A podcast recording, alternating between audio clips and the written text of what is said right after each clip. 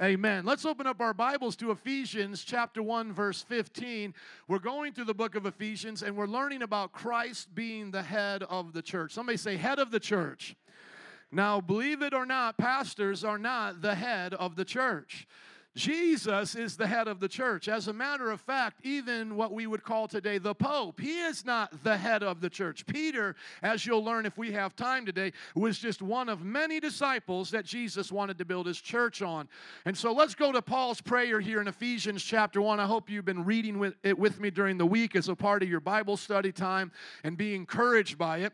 We only have one more lesson left in this part of the, the scripture here, and then we go to chapter 2. How many are ready for chapter chapter 2.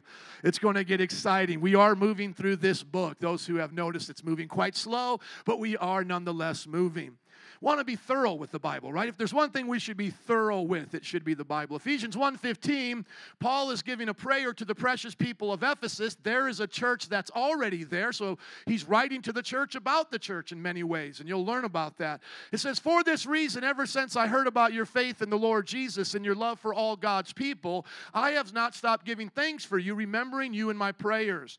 And so we need to remember the church in our prayers. Paul's praying for them, and they're praying praying for Paul. You pray for me, and I pray for you. And also the other leaders that are here praying for you, and you pray for them. He says, I haven't stopped giving thanks for you, remembering you in all my prayers. Can you ever complain with an attitude of gratitude? You can't, can you? You can only do one at the same time. I mean, one or the other, but you can't do both at the same time. So, what do you want? An attitude of, uh, of gratitude, or do you want to complain? Here's the thing about the church people are growing at different stages and in different ways here, and we can find the issues to nitpick on, or we can be thankful that they're here and not at the lake today. We're thankful that they're here growing and then work through the issues. We don't quit on each other, in other words. Can I get an amen for that?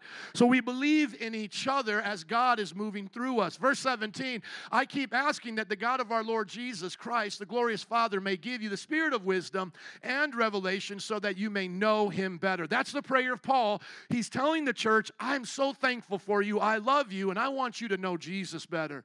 In verse 18, I pray that the eyes of your heart may be enlightened so that you may know, in order that you may know the hope to which he has called you, the riches of his glorious grace. Everybody go, glorious grace. That doesn't even say it there. It's not my fault. Say glorious inheritance. There's another scripture that says glorious grace. And once I just closed my eyes, I went to another place. But let me just stay focused here. The riches of his glorious inheritance. I just get excited about that. Uh, in his holy people and his incomparably great power for us who believe. So, what are the three things Paul wants us to know about our God as our hearts are enlightened? He wants us to know the hope, he wants us to know his riches of the inheritance he's preparing for us in the world to come, and the incomparable great power that's in us right now to live for Him, to overcome every temptation and obstacle. And that's why we can say things like, you know, greater is He that's in me than He that's in the world. That's where that power comes from. Verse 20, He exerted this same power when He raised Christ from the dead and seated Him at His right hand in the heavenly realms, far above all rule, authority, power, and dominion, and every name that is invoked, not only in the present age, but also in the one to come. And remember, we talked about this. Jesus was the union of the eternal Son of God with flesh. But the eternal Son of God always had a throne. The eternal Son of God, known as the Word, always was with the Father, equal in his divinity. But the Son took on flesh, and that unique union, what we call the hypostatic union, the union between God and humanity, was Jesus. So Jesus had a new, um, had, Jesus had a nature that no other creature had ever had before. But there weren't a divine Jesus and a human Jesus. They were one person. When I say they, the natures were one. So the Word eternal took on the temporal flesh of a man and was named Jesus. So the way I like to look at it is, is the eternal spirit of the Son of God pre-existed, okay, all of the earth, all of the universe. And he's actually the one that made us in his image. So the Father, the Bible says, never came down to walk with us or do any of those things. That's always the pre incarnate Jesus as what we would know the Son of God. Can I hear an amen? So he's the one walking in the garden, he's the one talking to Moses face to face, he's the one always uh, showing up as the angel or messenger of the Lord. So the pre incarnate spirit of the Son of God takes on the earth suit like we would take on a space suit to come to this earth. Does everybody get that?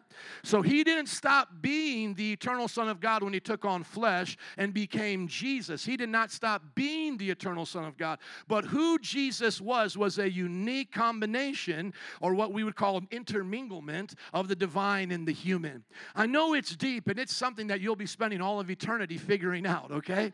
You will be mesmerized by the nature of Jesus for all of eternity, but it's important to say this here because sometimes people think if Jesus is getting all of this stuff after the resurrection, how can he be God? If he was God, didn't he already have all power, authority, rule, and dominion? And that's because people don't understand the incarnation and why he came down. He did this as a man. So God the Son already had power and authority. But when he created man, he gave this to him for the earth's sake, to rule over the earth. And anytime time you see a person walking a dog, you're seeing the image of God, us ruling over the kingdom of, of the animals. And anytime you hear somebody say, My dog is my son or daughter or my child, you have met a fool, okay?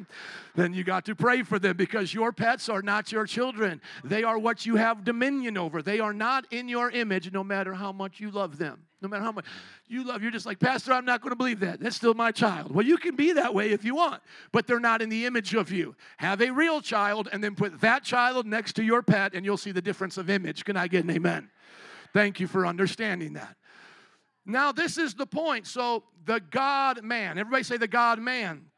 He's exalted above every name, authority, power, and dominion, and every name that is invoked, not only in this present age, but also in the one to come. So, after the resurrection, the Son of God didn't do away with the flesh and just say, I will go back to the eternal spirit uh, in, in that default mode that I was in. No, He kept on the flesh. So, when you see Jesus, you will see the eternal Son of God in flesh for all of eternity. You will see the, see the piercings of His hands, the side piercing, and that will always forever mark Him as the God man. Now, what's unique and be- beautiful about that is that because God became man, men now, now get to become like God. That's why we become godly. The Son of Man, or the, rather, the Son of God became a Son of Man, that the sons of men may become the sons of God. Does everybody get that? Okay, that's the beauty of the incarnation, why He keeps the flesh.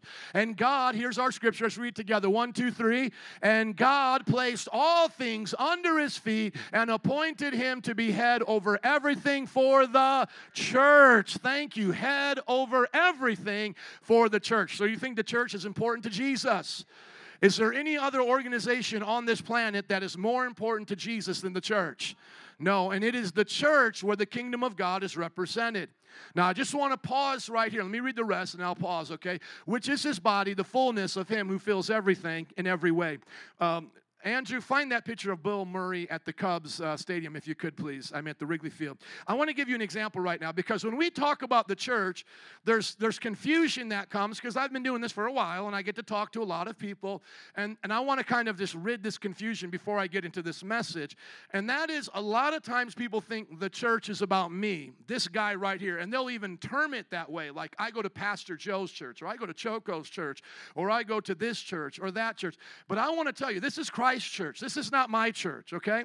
And Christ wants to build his church not so I have more people to pastor or to preach to, or I can become some uh, Willy Wonka and you guys all become my Oompa Loompas, or I become some superstar and you guys all become my fanboys and girls and want me to sign your hat at the end of the, the game or whatever, or I sign your, your Bible. No, no, this is not the point. But I want you to understand that that if it was the point, it would be directed towards Jesus, and we should have no problem being his fans because this man has no problem being the fan of a Chicago Cub. Are you listening to me? Now, I almost once again wore my Chicago Cubs shirts. It was between this and another one because like the same material, like half jersey style, half sleeve, whatever. But listen, I'm not against the Cubs, I'm not against sports, I'm not a legalistic person. But I just want everyone to get this. When the Cubs won the World Series, this man broke down and cried as if it meant the world to him, as if it was just so deep and so meaningful and so within his heart and emotional, as if he did something to make that game win, like, like as if he uh, participated in any possible way. But now here's my thing, but he has no problem being a fan. He has no problem. And he gets emotional and he gets excited. And that's important to him. What I want to ask Bill Murray does he weep for Jesus? Does he get excited about the church? Does he want to see stadiums filled? And does he want to see the lost saved? Because now here's the second thing. Can I tell you how little this is about me? Watch. I'm with you one hour a week. That's it. Count Joe's time in your life, church, to a pastor to the church. What do I do in your life? One hour. That's it, right here. Everything else. Would you please stand up, uh, uh, Santiago, stand up, David and Amy? They're giving hours to your children. Every other Royal Ranger, come on, stand up right now. All these Royal Rangers, look at them. These leaders with these kids giving hours. See, the church is a place where everybody gets to play the game. Keep standing. If you lead a life group, stand up, please. If you're in the worship band, please stand up, please. If you are a part of the youth ministry, please stand up. These are all the players. And guess what? Each one of them is saying to you, You can join me on the field anytime. Let's give it up for the players, the disciples. Thank you. You may be seated. I hope everybody gets that because this is not about me. I'm here for one hour. We have 13 life groups that meet a week. The, the single moms life group last Sunday went out evangelizing, won six people to the Lord. Let's give it up for that. You see my point? Number one, if we were going to be fans, let's be fans of Jesus. And number two, let's stop thinking it's a one man show. I'm only up here for an hour, folks. You have 13 other ministries. You literally could go to 13 hours of ministry this week and give your life to the things of God. Be on the field. Hit a home run. And I know if I said how many of you are participating in life groups, you all would have stood up. But I, I just want to give you that example. These leaders are inviting you to play the game with them. Jesus' church is important. It changed his lives. From the gang ministry that we're doing here, to the youth ministry, to the single moms, to the children's ministry. People look at the size of, of our life groups and our discipleship and our evangelism, and they think we're running over a thousand. And the reason why is because we have 80% participation in what we do. That is almost unheard of. The average church around 10 to 20% participation, and it's generally the same people doing everything. Today I put on the worship hat, tomorrow I put on the children's hat, tomorrow I put on the Bible study hat, and then they're just all switching hats. This is your opportunity to do something great for God. Can I give you the definition of the church? Here's a great definition of the church. The church, as Jesus has called out once, ecclesia in the Greek, it's both the universal and local gathering of disciples encompassing all generations and cultures.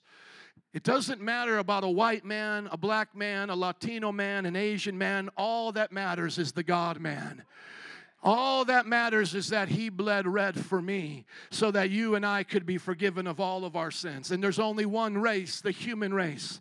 And the church of Jesus Christ is ancient, 2,000 years in the past. We have ancient traditions. When we make confessions of faith, that's an ancient tradition. As a matter of fact, our confessions of faith, similar to the one we have for our church, are found in the Bible and they predate the Bible itself. Meaning, before Paul even started writing his epistles, they were already confessing things as what we would call confessions, and he added it into the Bible. You could see it like in 1 Timothy 3:16. He appeared among flesh. He was seen among the angels. These are pre apostolic uh, confessions of faith. The prayers that we pray in the fa- to the Father in the name of Jesus by the power of the Holy Spirit. Ancient traditions, the baptism formula of the Father, Son, and the Holy Spirit, the communion that we take. It is ancient in its origin, but is valuable in the present. It is right now tangible because the power of God is with these traditions. They're more than just religion, they signify a relationship with the Lord Jesus Christ. He is in our midst. And so, the way I want you to think about how the church works is not just locally, not just our one congregation, but universally all across this city. Whoever is truly born again and, and born by the Spirit of God, knowing Jesus personally, and not only in our city, but also around the nations of the world, and not only in this generation, but in all generations. That is the kingdom of God coming to this earth. When Jesus said, Pray that his will be done and his kingdom will come, that's what he's talking about, is the church ruling and reigning with Christ. And so here's a real easy way to think about it the church starts with two or three disciples gathered in his name. Put yourself in the shoes of these early disciples. Christ has ascended to heaven. Pentecost has come. They've received the baptism of the Holy Spirit. Now they spread out to their jobs, they spread out to their lives, and they meet on a lunch break. Two or three meeting together. There is the church. Jesus said, Where two or three are gathered, there I am in the midst of you. Then they begin to do the ordinances of the church. They do baptism for the new believers. Anyone can baptize a new believer if they're truly saved. That's why a lot of times you'll see our other elders and deacons doing it.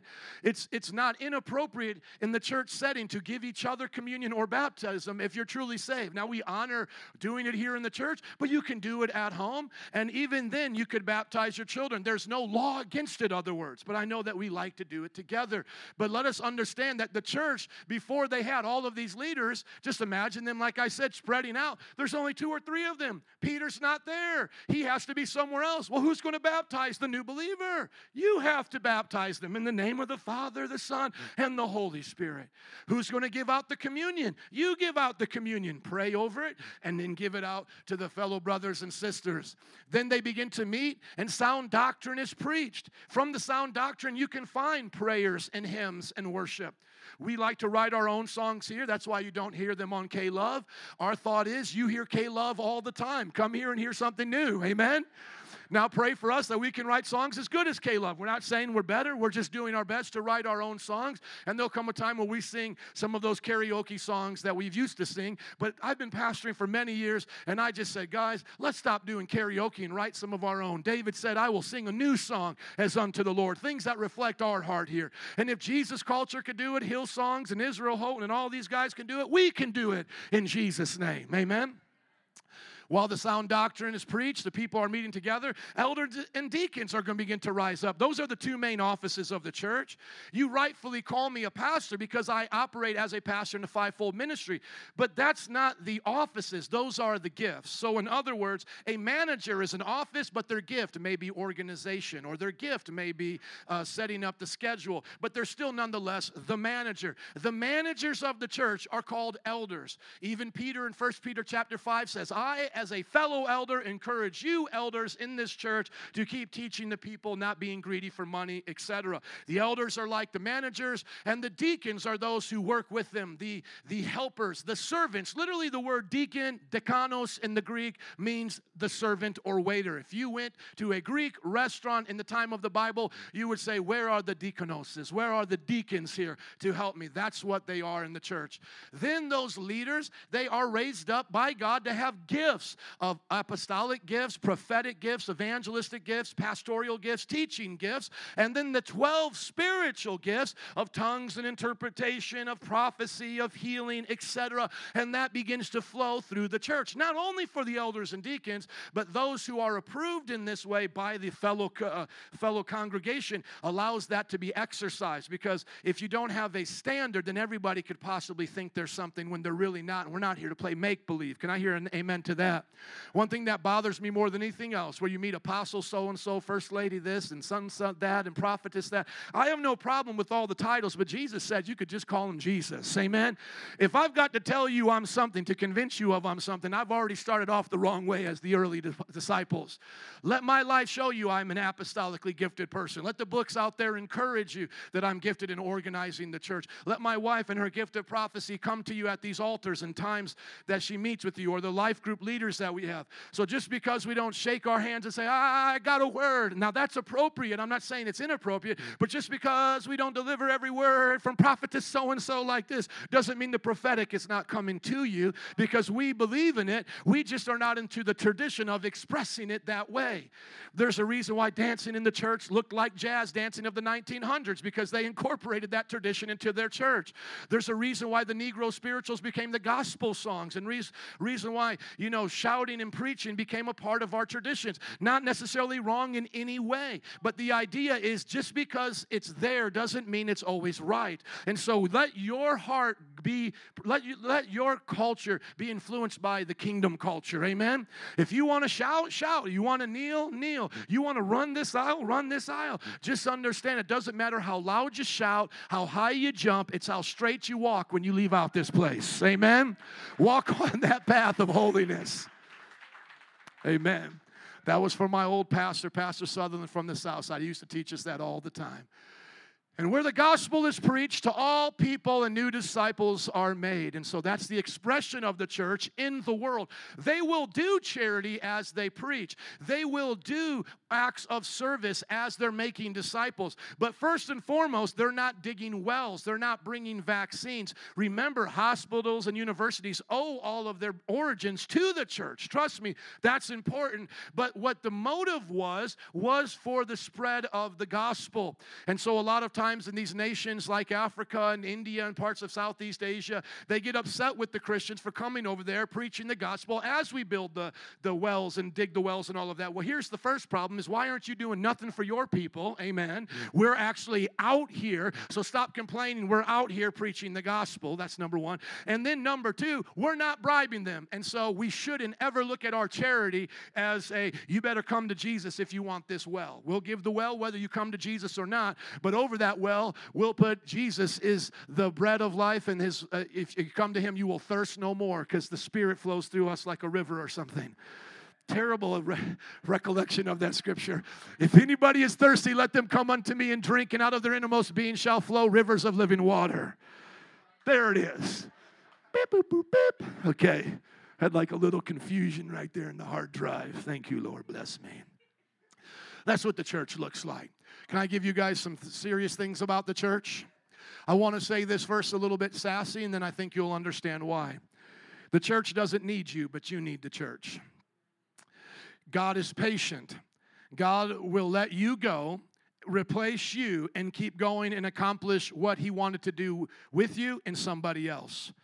God does not need me, I need the church.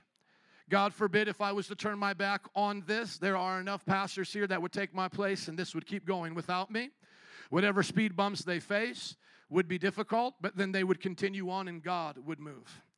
Judas hung himself, and within a few days, they voted to take a replacement of him, and it was easy to do. It doesn't take a rocket scientist to figure this out. If he's God and we're not, and he's the head of the church and we're not, I need this thing a lot more than it needs me.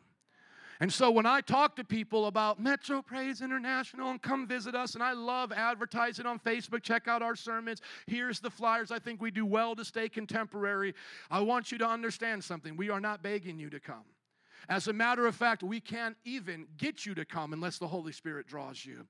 We could bribe you through a lot of different carnal means, but by those carnal means, you would have to be kept. So I would have to keep giving you that kind of pep talk. We would have to not offend you lest you go. We would have to always uh, uh, uh have a certain look that you like. So probably diversity, multicultural, and those types of things wouldn't work. And we certainly couldn't, couldn't help you in any real way because we'd be afraid of hurting your feelings. And so that kind of carnal uh, uh system you would be a part of, which I call the religious enterprise, is not the church.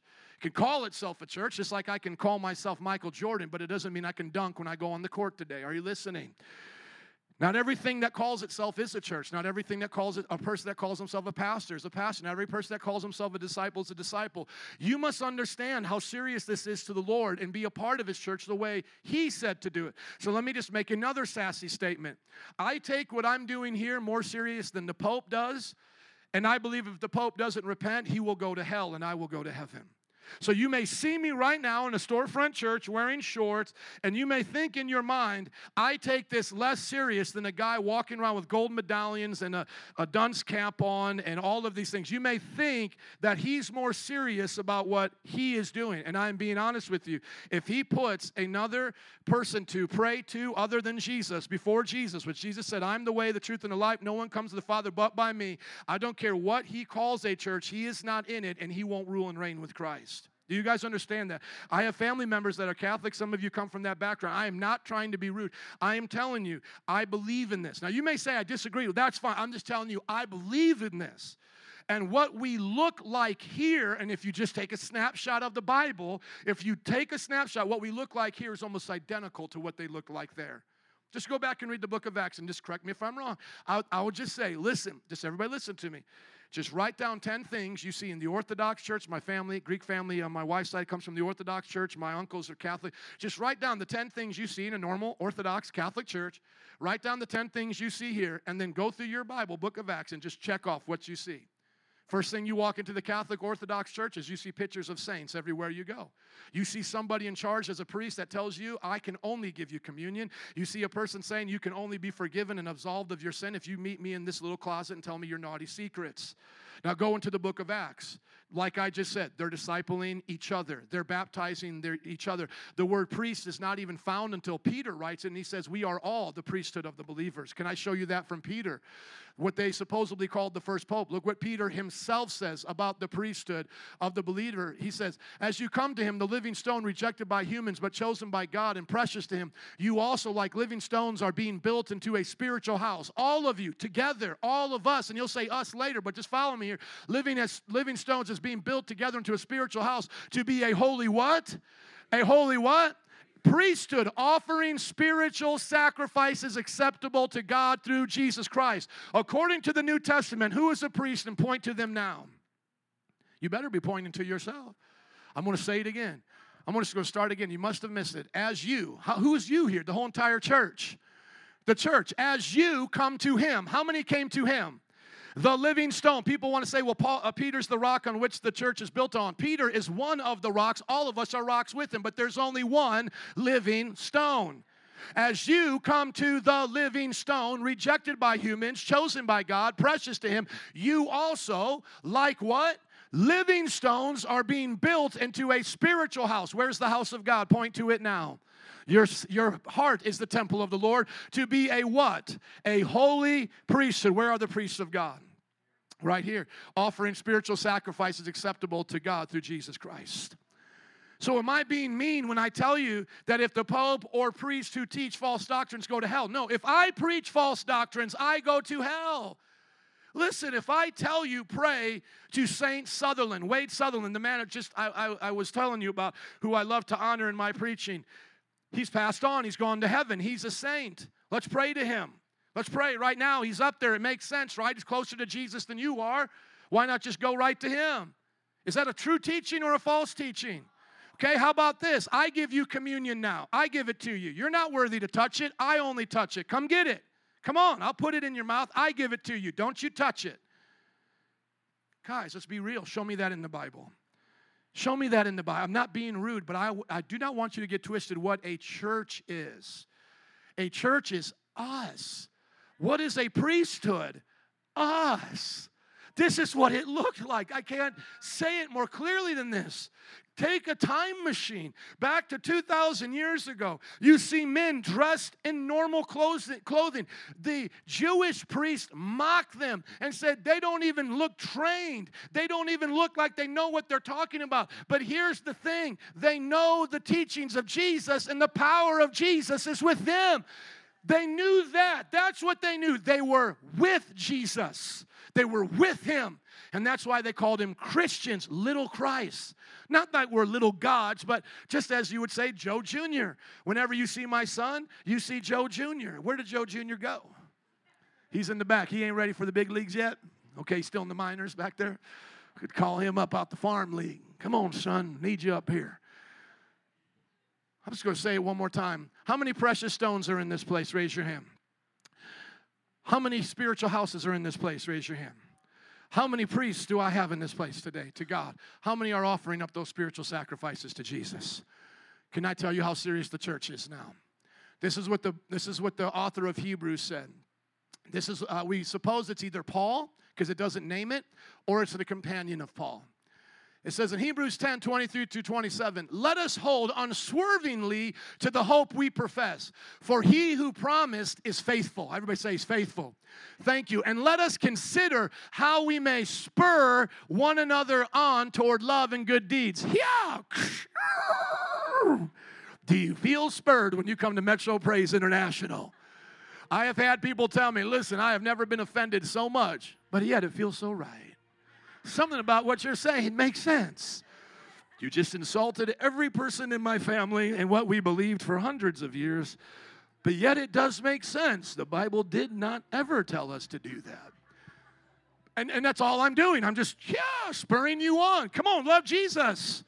Well, I love the mother of Guadalupe. No, don't do that. Yeah, just love Jesus. Well, I'm going to go get confirmed. Yeah, don't do that. Go get discipled.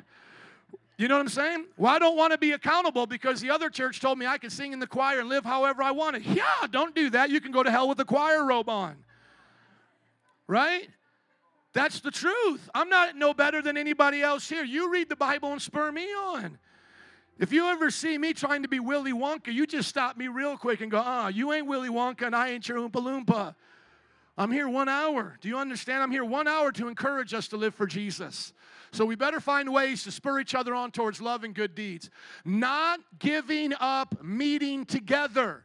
Don't give up meeting together, or as some are in the habit of doing. Text them right now and say, I know you. I know where you're at right now. I'm coming after you. Tell them, we miss you. We love you. But encourage one another, and all the more as you see the day approaching. Sounds right, doesn't it? If we're the church, judgment is coming, we should be encouraging each other to be here. And when we break out into our small groups, like I said, I'm here for an hour, but you have 13 other hours to choose from this week. You pick something that encourages you, that relates to your life. Sometimes I hear people say that, you know, there's not enough old people here. All right, well, you stick with us and then start an old person life group, and that's just what we'll call that the old fuddy duddies for Jesus. It's not my fault y'all ain't sticking around long enough to start a life group. I have no problem. Classical saints or classic saints. I have no problem. Just do what everybody else did. Go to the Bible studies, get trained up, become a leader. And you got to remember, God didn't call me to start a church in a nursing home. He told me to reach the whole community. So, most of the time, and my parents say this, they're retired. Most of the time, everybody feels a little bit younger than them. Yeah, that's right, because you're 70. People are going to look a lot younger than you in life. That's okay. It says now, though, here's where it gets serious. If we deliberately keep on sinning, hold on, verse 25, don't give up meeting together. Now, verse 26 brings up sin. Well, wait, what's going on here? Let's hear it. If we deliberately keep on sinning after we receive the knowledge of the truth, no sacrifice for sins is left, but only a fearful expectation of judgment and of raging fire that will consume the enemies of God. You mean, Pastor, you're supposed to remind me that there is a hell to come as I'm meeting with you and encourage me to go to heaven because hell's hot and heaven's not? Yeah. I'm not to threaten you with hell and we're not to be angry, but we are to remind you it's so easy to be deceived when you lose the body of Christians and believers. I had one person say to me, Well, what if you guys were wrong and you were all just brainwashing me? Then show us through the scriptures. And then they said, Well, what if the scripture is wrong? Well, then I said, What if you're just in unbelief? At some point, God is real and God has spoken. If you want to go take a journey through all the different religions, I'll meet you back here at Christianity. But for all of us who are Christians, and let's just be honest, this person was a Christian too, what they're really just saying is, I don't want anybody to teach me anything. Well, what this is telling us is that when you start having that attitude, you may get into deliberate sin and self deception. And that is something you should take serious. That's why I stay accountable. The Bible says confess. Listen, it does talk about confession. It does in James. But it says confess your sins one to another. I confessed some of my sins yesterday to a brother and sister on the phone, another couple with my wife and I. Keep me accountable that I'll be patient and loving. Amen? I want to keep you. I don't want to be in your business. I'm just saying, as we get to know each other in these life groups, in our services, that's important to do. That's what these priests of the Lord are doing up here. Like you, they have a connection to God, and like you, they want to pray to God with you and for you, and you can pray for them. Many times you'll see the altar workers pray, and then the next person will say, Now, can I pray for you? Awesome. You'll sometimes see them at the end gather around each other. Hey, brother, just pray for me now. That's the body of Christ. Don't have superstition to think to yourself, My prayer means more to you, uh, more to God than your prayer. That is foolish. Just because I've been doing this 20 years doesn't mean I have something with Him in a relationship that you don't have. I may know more about Him in other ways, but that doesn't mean Papa doesn't love you the same as he loves me. I have an eight year old daughter that knows a lot more about life, but than my little baby Joy. But when Joy cries and says, da, da, da, da, she gets my attention just as much as Bethany does with her journal and all the things going on in her mind and her heart. How many parents know what I'm talking about? Abba Father loves you. And he wants you to pray to him too. And if you want to pray together, as the Bible says is good, and it's really for our encouragement, we do that without superstition. We do it with gratefulness of saying, when we're gathered together, God says He's here. I'm encouraged by that. Let us lift up our prayers to Jesus, the one mediator between God and man. Amen.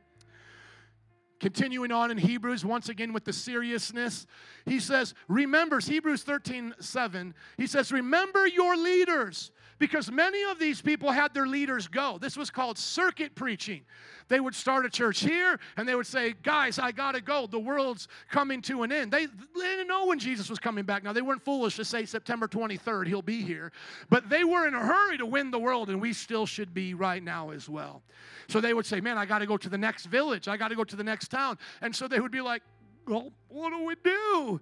And then they would give them these letters. These epistles came from the apostles. The letters are called epistles, and they would give them the epistle. And if they themselves weren't the apostle, they would say, Here, get the book of Romans. Paul wrote it to the people of Rome. You guys here in Philadelphia, you guys use this. You guys here in Ephesus, use this until Paul can get you your own letter. And they would just have these little letters, most of them illiterate as well. And so one would read, the rest of them would listen, and they would memorize, and they would take it serious. And here the author saying, Remember your leaders who spoke the word of God to you. Consider the outcome of their way of life. Imitate their faith. So imitate Peter. Peter should never be put down. John should never be put down. And the reason why we exalt Peter, just like we exalt Mary, is because they were chosen for special tasks. Peter was the first to get the revelation of Jesus, and he was the first to preach on the day of Pentecost. That was the first stone, as you could say, being thrown out into the pond of the world. There he went, and we all have been following him ever since. But like I said, when it's time for him to write his letter, he says, You guys are all stones. You guys are all priests. You're all a temple of the Lord. Let's, let's go to the living stone and have him build us up. So follow your leaders. Leaders repent when they're wrong. Leaders admit when they do things they shouldn't do. Now, watch this next one. We don't like this next word. It's a four letter word, it's a naughty word. Verse 17 starts with an O, ends with a Y. What does it say? One, two, three. Oh, help us, Jesus. We are to obey. See, this is what the 21st century postmodern culture doesn't want to do. They don't want to obey the teachings of Peter. So they don't want to obey me when I say the teachings of Peter. If Peter said, don't have sex before marriage, and then I repeat what he said, now they get mad at me. But they got mad at him a long time ago, didn't they? We now say there's two genders, and this is how God made them. Here's, here's the revelation. You all ready for the deep thing? Bring me on Oprah, and I'll explain it to the whole world. There's two, male and female, and guess what happens when they get together on one lonely old Saturday night, listen to R. Kelly? Guess what happens? A baby comes out. And that's what we're supposed to do with our sexuality. But people don't like that because they don't like what our apostles said. Even though they're not alive with us, we know they're still living because spirits don't die. They're in heaven and their voice speaks through the Holy Spirit, doesn't it? So I'm still following Paul. Are you still following Peter? You still following John? Jesus said, I'm the God of the living, not the dead. So, like they followed in the Old Testament, Abraham, Isaac, and Jacob, we follow Peter, James, and John. And then locally, I'm supposed to teach you those things as well. Submit to their authority, obey your leaders, submit to their authority. Why? Because they want to get rich off you, because they want to make a big TV ministry off you, because they want you to be their fans. No, because they, if they're good leaders, keep watch over you as those who must give an account.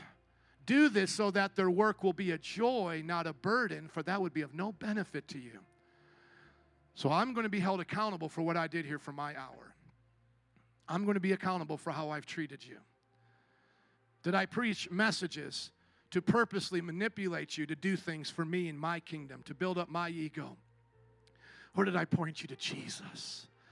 Did I show you the one who saved me as a high school dropout when I was 18 years old? See, the church was responsible for bringing me the gospel. It was because pastors raised up my mother and taught her the gospel that she could give it to me, her son, at a kitchen table.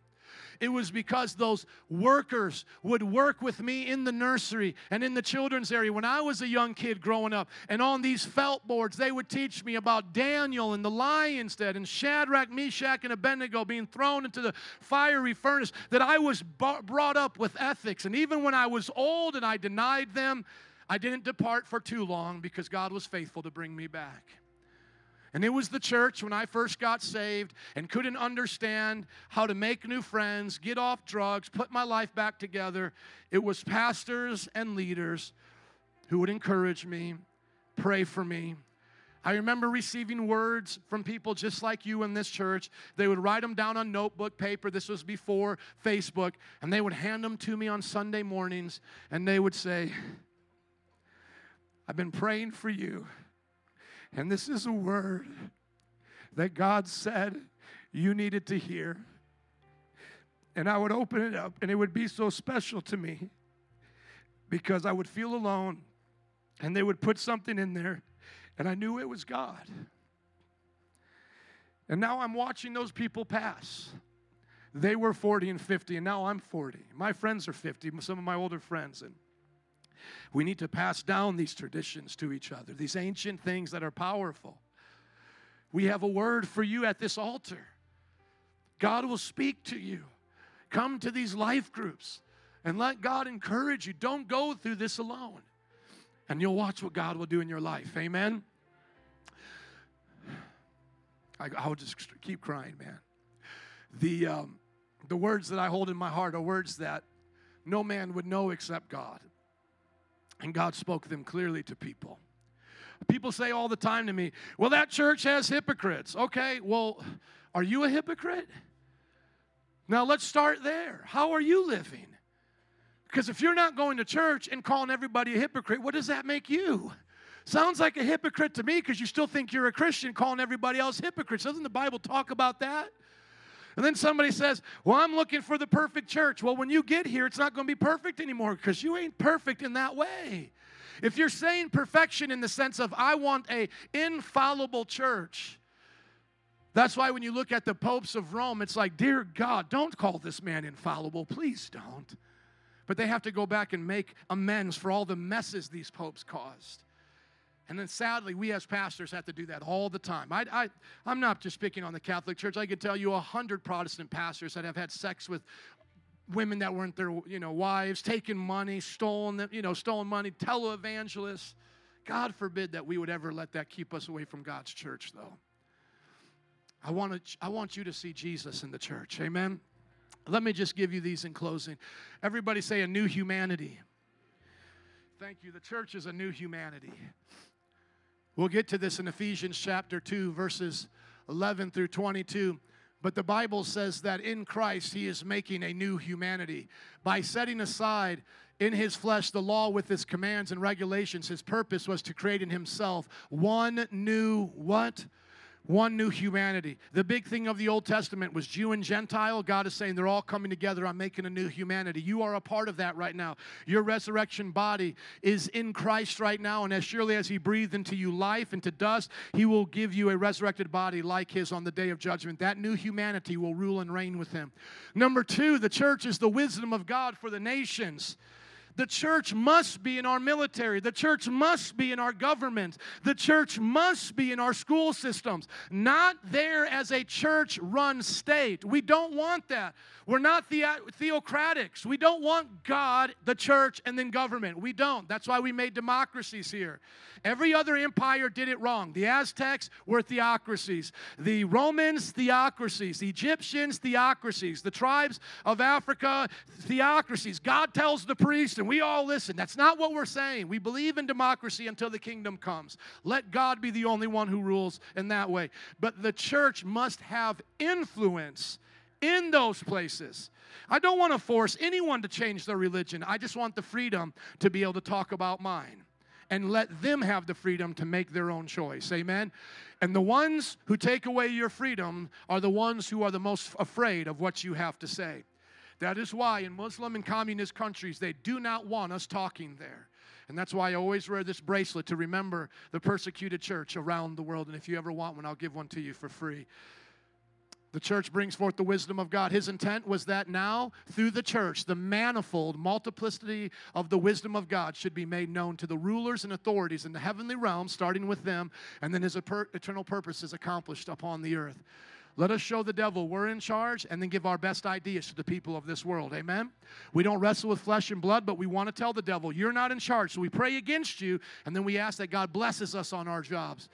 The church is the body of Christ. The, body, the Bible literally says, so that the body of Christ may be built up until we all reach unity in the faith and in the knowledge of the Son of God. So the body of Christ, with Him being the head, is supposed to grow. How many of you want to grow up before God throws up? How many are tired of churches and Christians that are refusing to grow up? They got pampers on, but they're 30 years old. They got a bottle, but they still, but they got whiskers. Come on, somebody. Therefore, y'all acting like I make up preaching like this. Read what Paul said on verse, four, uh, verse 14 on 1, 2, 3. 1, 2, 3. Then infants tossed back and forth by the waves and blown here and there by every wind of teaching and by the cunning and craftiness of people in their deceitful scheming. God wants you to grow up, amen. And lastly, the church is the bride of Christ. If you ever talk about the church in a negative way, you can talk about doctrines and say, I disagree. That's okay. You can talk about attitudes that you don't like. I don't like every attitude in the church. Come on, let's be real. But you cannot talk against the capital C church of Jesus Christ. That is his bride. If you talk against the church, you're talking against the most precious thing that God has ever created upon this planet. So let us be honest. When we see what is wrong, let us call it out. But I don't want no beer belly sport fan telling me we're wasting our time here when he just paid $50 to watch a guy with a wooden bat hit a ball over a fence. And then he complains about what money we have here. Shame on him. You have money for nothing over there. What does that accomplish? Are you listening? So don't bring that mess here. You don't complain with, about how much Baez gets, gets uh, paid. Are you listening? And then we pay money to go to these movie theaters to watch make believe. Make believe. You've been here now one and a half hours. You've already done that 10 times this week with movies and entertainment. Are you listening? Let's not let the world get us to talk negative about the church. You got training while you were here. You got prayer while you were here. You were able to sing songs unto God here. Your marriage was strengthened here. Many of you had your sound mind given here, that the confusion left you, depression left you. There are testimonies of God's love here. Can I get an amen? For the husband is the head of the church as Christ is, excuse me, the husband is the head of the wife as Christ is the head of the church. We've heard that before in marriage ceremonies, haven't we? And then here we hear, uh, then we hear at the beginning. This is a prof- uh, at the end rather. This is a profound mystery. Help me, Jesus. But I am talking about Christ and the what? The church. However, each one of you must love his wife as he loves himself, and the wife must respect her as respect her husband. Let's all stand up and give it up for Jesus today in his church. Come on, can we? How many love Jesus today? Can I get an amen? How many love the church? Can I get an amen? Amen. Let's close out. Altar workers and band, would you come, please? Jesus, you said you would build the church and the gates of hell would not prevail. You would start with Peter, and the revolution would change the entire planet for generations until you come back. We are thankful that 2,000 years later, here we are reading the teachings of your apostles. We ask now that you will make us living stones, that you will make us a priesthood, Father God, and a temple unto you. Before we go, right now, would you ask God to make you a living stone in the church of God right now? If you have not been born again, ask Him to come into your heart by repenting of your sin and confessing Him as the Lord of your life. Those of you who have been born again right now, would you just say, Lord, make me a stone in the temple of my God? Make me a living temple. If there's anything in your life that's been against the church, just repent of it now. Maybe you've been rightfully done wrong. Like it's right that you have a wrong against the church of whatever you've uh, had experienced. You're right. I get it. Like, yes, trust me, I've met those people too. Okay? But here's the deal forgive them as Christ forgave the church, and now move on. Let's go. This is not a church that's going to do those same kind of things. Let's go on now. I've been hurt. I've been hurt in the church many times, but I move on and find the right people to do life with, and I continue to grow. I mature as that body. I love the bride of Christ. A few more moments. If you're not born again, do so right now with a simple confession of faith, repentance of sin. You know what you've done that's against the, the commands of God. Repent. And those of us here, come on, put yourself in the place of these early disciples and say, Lord, use me to build your church in this generation like you did in that time, God. And maybe start to pray for the life groups or the ministries that you see that God's drawing you towards. And if you haven't picked one yet, just do so now. Just say, Lord, I'm going to ask you to lead me to pick a life group, something to do during the week where I can get on the field, play the game. In Jesus' name, right now I lift up to the to you, Lord, the single moms. Raise up single moms in this church to reach, reach other single moms, even those who may not be a single mom but want to reach other single moms. Let them come and help. Lord, we pray for our children on Wednesdays. We pray that you will raise up a generation of king's kids, knowing their identity and who they are, Father. We ask you today to be with our three youth life groups that meet all throughout the week, oh God. In the Friday youth service, raise up these teenagers, take them off the streets, heal their broken hearts from broken homes, keep their minds pure, Father God. We ask you today to be with our marriage life group, those that take time to work on their marriage, to build the love that they have for one another. Because if you can fall in love, you can fall out of love. But if you build love, your foundation will remain and nothing will tear you apart. Love never fails. Lord, we lift up to you our life group of families, those that get together and meet at parks, bowling alleys, and have fun together with their children. May they encourage each other. May those who feel overwhelmed parenting be encouraged by the stories and testimonies of others. Lord, we lift up to you the gang ministry that goes out on Thursday, that doesn't just talk about a better Chicago, but goes to lay down their life and work for a better Chicago. We pray, Lord, that they'll be given boldness and courage and safety to reach those, God, who maybe don't know any better, who have chosen a path that was set out for them by somebody else. Lord, help them make a choice now to serve you. Lord, we lift up to you Saturday evangelism, those who go out to train others to do evangelism, our discipleship training for evangelism on Saturdays, and when they go out, God, bless them, use them, speak to them, Father God, do things in their lives. This is your church today. What will you do for the Lord? 30 more seconds. Would you just raise up your hands and say, Here I am, Lord, send me. I will go. Send me, God. I will go. I will be that one that reaches another one and then teaches that one to reach another one. I will reach up to heaven, reach in and be changed, and reach out and change the world. I will be a history maker. I will be a roof breaker. I will be a generation shaker. In the name of Jesus, do it now, Lord. And everybody said, Amen. Give it up for Jesus one more time. Come on. Woo! Slap your neighbor high five and say, I love my church. God bless you. Have a wonderful week. We'll see you at life groups. If you need prayer, come on up now. We will pray for you. Otherwise, enjoy.